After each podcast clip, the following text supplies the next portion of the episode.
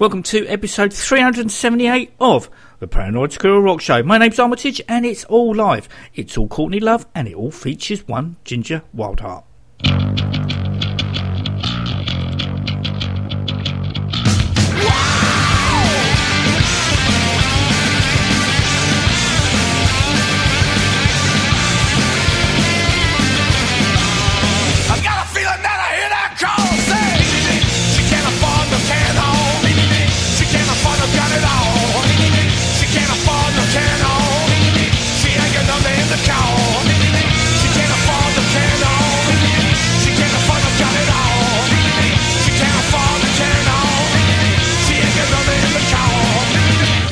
Well, I'm almost back to fit and able. This week, it has to be said, has been a bit of a struggle. The achy knee and the facial water feature didn't last past Saturday, but my left shoulder, Christ, I'm not sure if it was a trapped nerve or what, but the only way I could get relief, easy, uh, was to have my arm upright, looping over my head in some strange retro primary school punishment. Coupled with an ingrown toenail, walking down the street, I appear to be taking the Michael out of Quasimodo. Uh, the hacking cough also added to the enjoyment. Before we crack on, iTunes. I've had a few emails and a Facebook message asking about the lack of the Paranoid Squirrel Rock Show on said medium. Always fine and dandy when I was on Mevo Bound, but now with Podbean I had to resubmit the feed, which got rejected. Okay, thought, you know, I followed all the artwork criteria. Maybe I didn't tick the box or small round circle that implied the show is explicit. I tried to resubmit it, but iTunes threw it straight back in my face with a you've already tried this once, now bog off, without actually telling me what I should correct. Last Sunday, that was the 11th Future and non war rock radio listeners, I had the choice of two gigs that needed my attendance. Moustache at the Underworld, who I last saw at the Borderline back in June 2008, episode 47, for those of you who are interested, and Courtney Love at the Shepherd's Bush Empire. The Squirrel chose Moustache while I opted for Courtney Love. Yes, I know, if I had my wits about me, I could have done both by seeing Courtney the following day, but I didn't. Now, I don't really know a great deal musically about Miss Love. The only songs I'm familiar with are the ones that MTV used to air when MTV stood for music television and not more trivial voyeurism.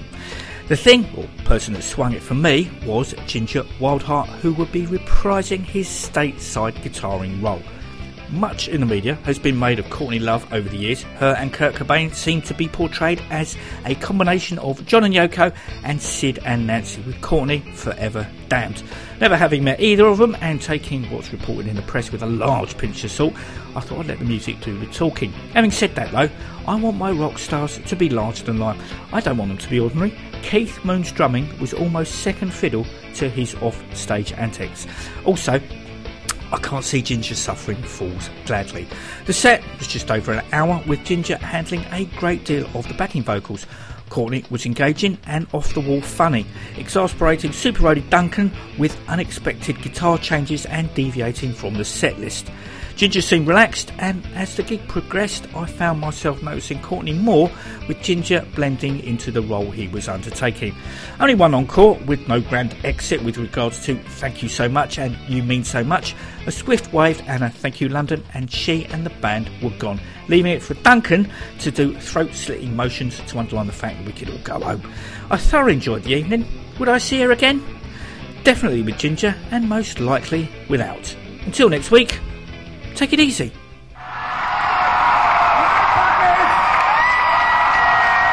is a fake cigarette. I'm